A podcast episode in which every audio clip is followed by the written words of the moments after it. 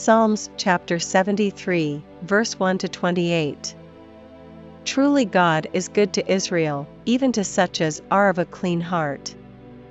But as for me, my feet were almost gone, my steps had well nigh slipped. For I was envious at the foolish, when I saw the prosperity of the wicked. For there are no bands in their death, but their strength is firm. They are not in trouble as other men, neither are they plagued like other men. Therefore pride compasseth them about as a chain, violence covereth them as a garment. Their eyes stand out with fatness, they have more than heart could wish. They are corrupt, and speak wickedly concerning oppression, they speak loftily. They set their mouth against the heavens, and their tongue walketh through the earth. Therefore his people return hither, and waters of a full cup are wrung out to them. And they say, How doth God know? And is there knowledge in the Most High?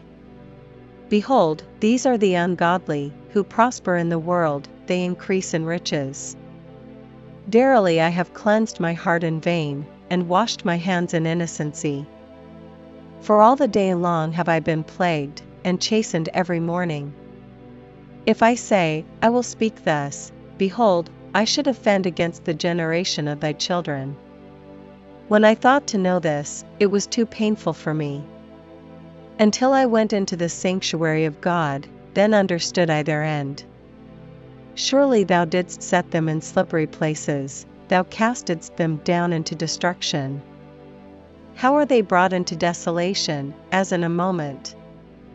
They are utterly consumed with terrors. As a dream when one awaketh, so, O Lord, when thou awakest, thou shalt despise their image. Thus my heart was grieved, and I was pricked in my reins. So foolish was I, and ignorant, I was as a beast before thee. Nevertheless, I am continually with thee, Thou hast holden me by my right hand. Thou shalt guide me with thy counsel, and afterward receive me to glory.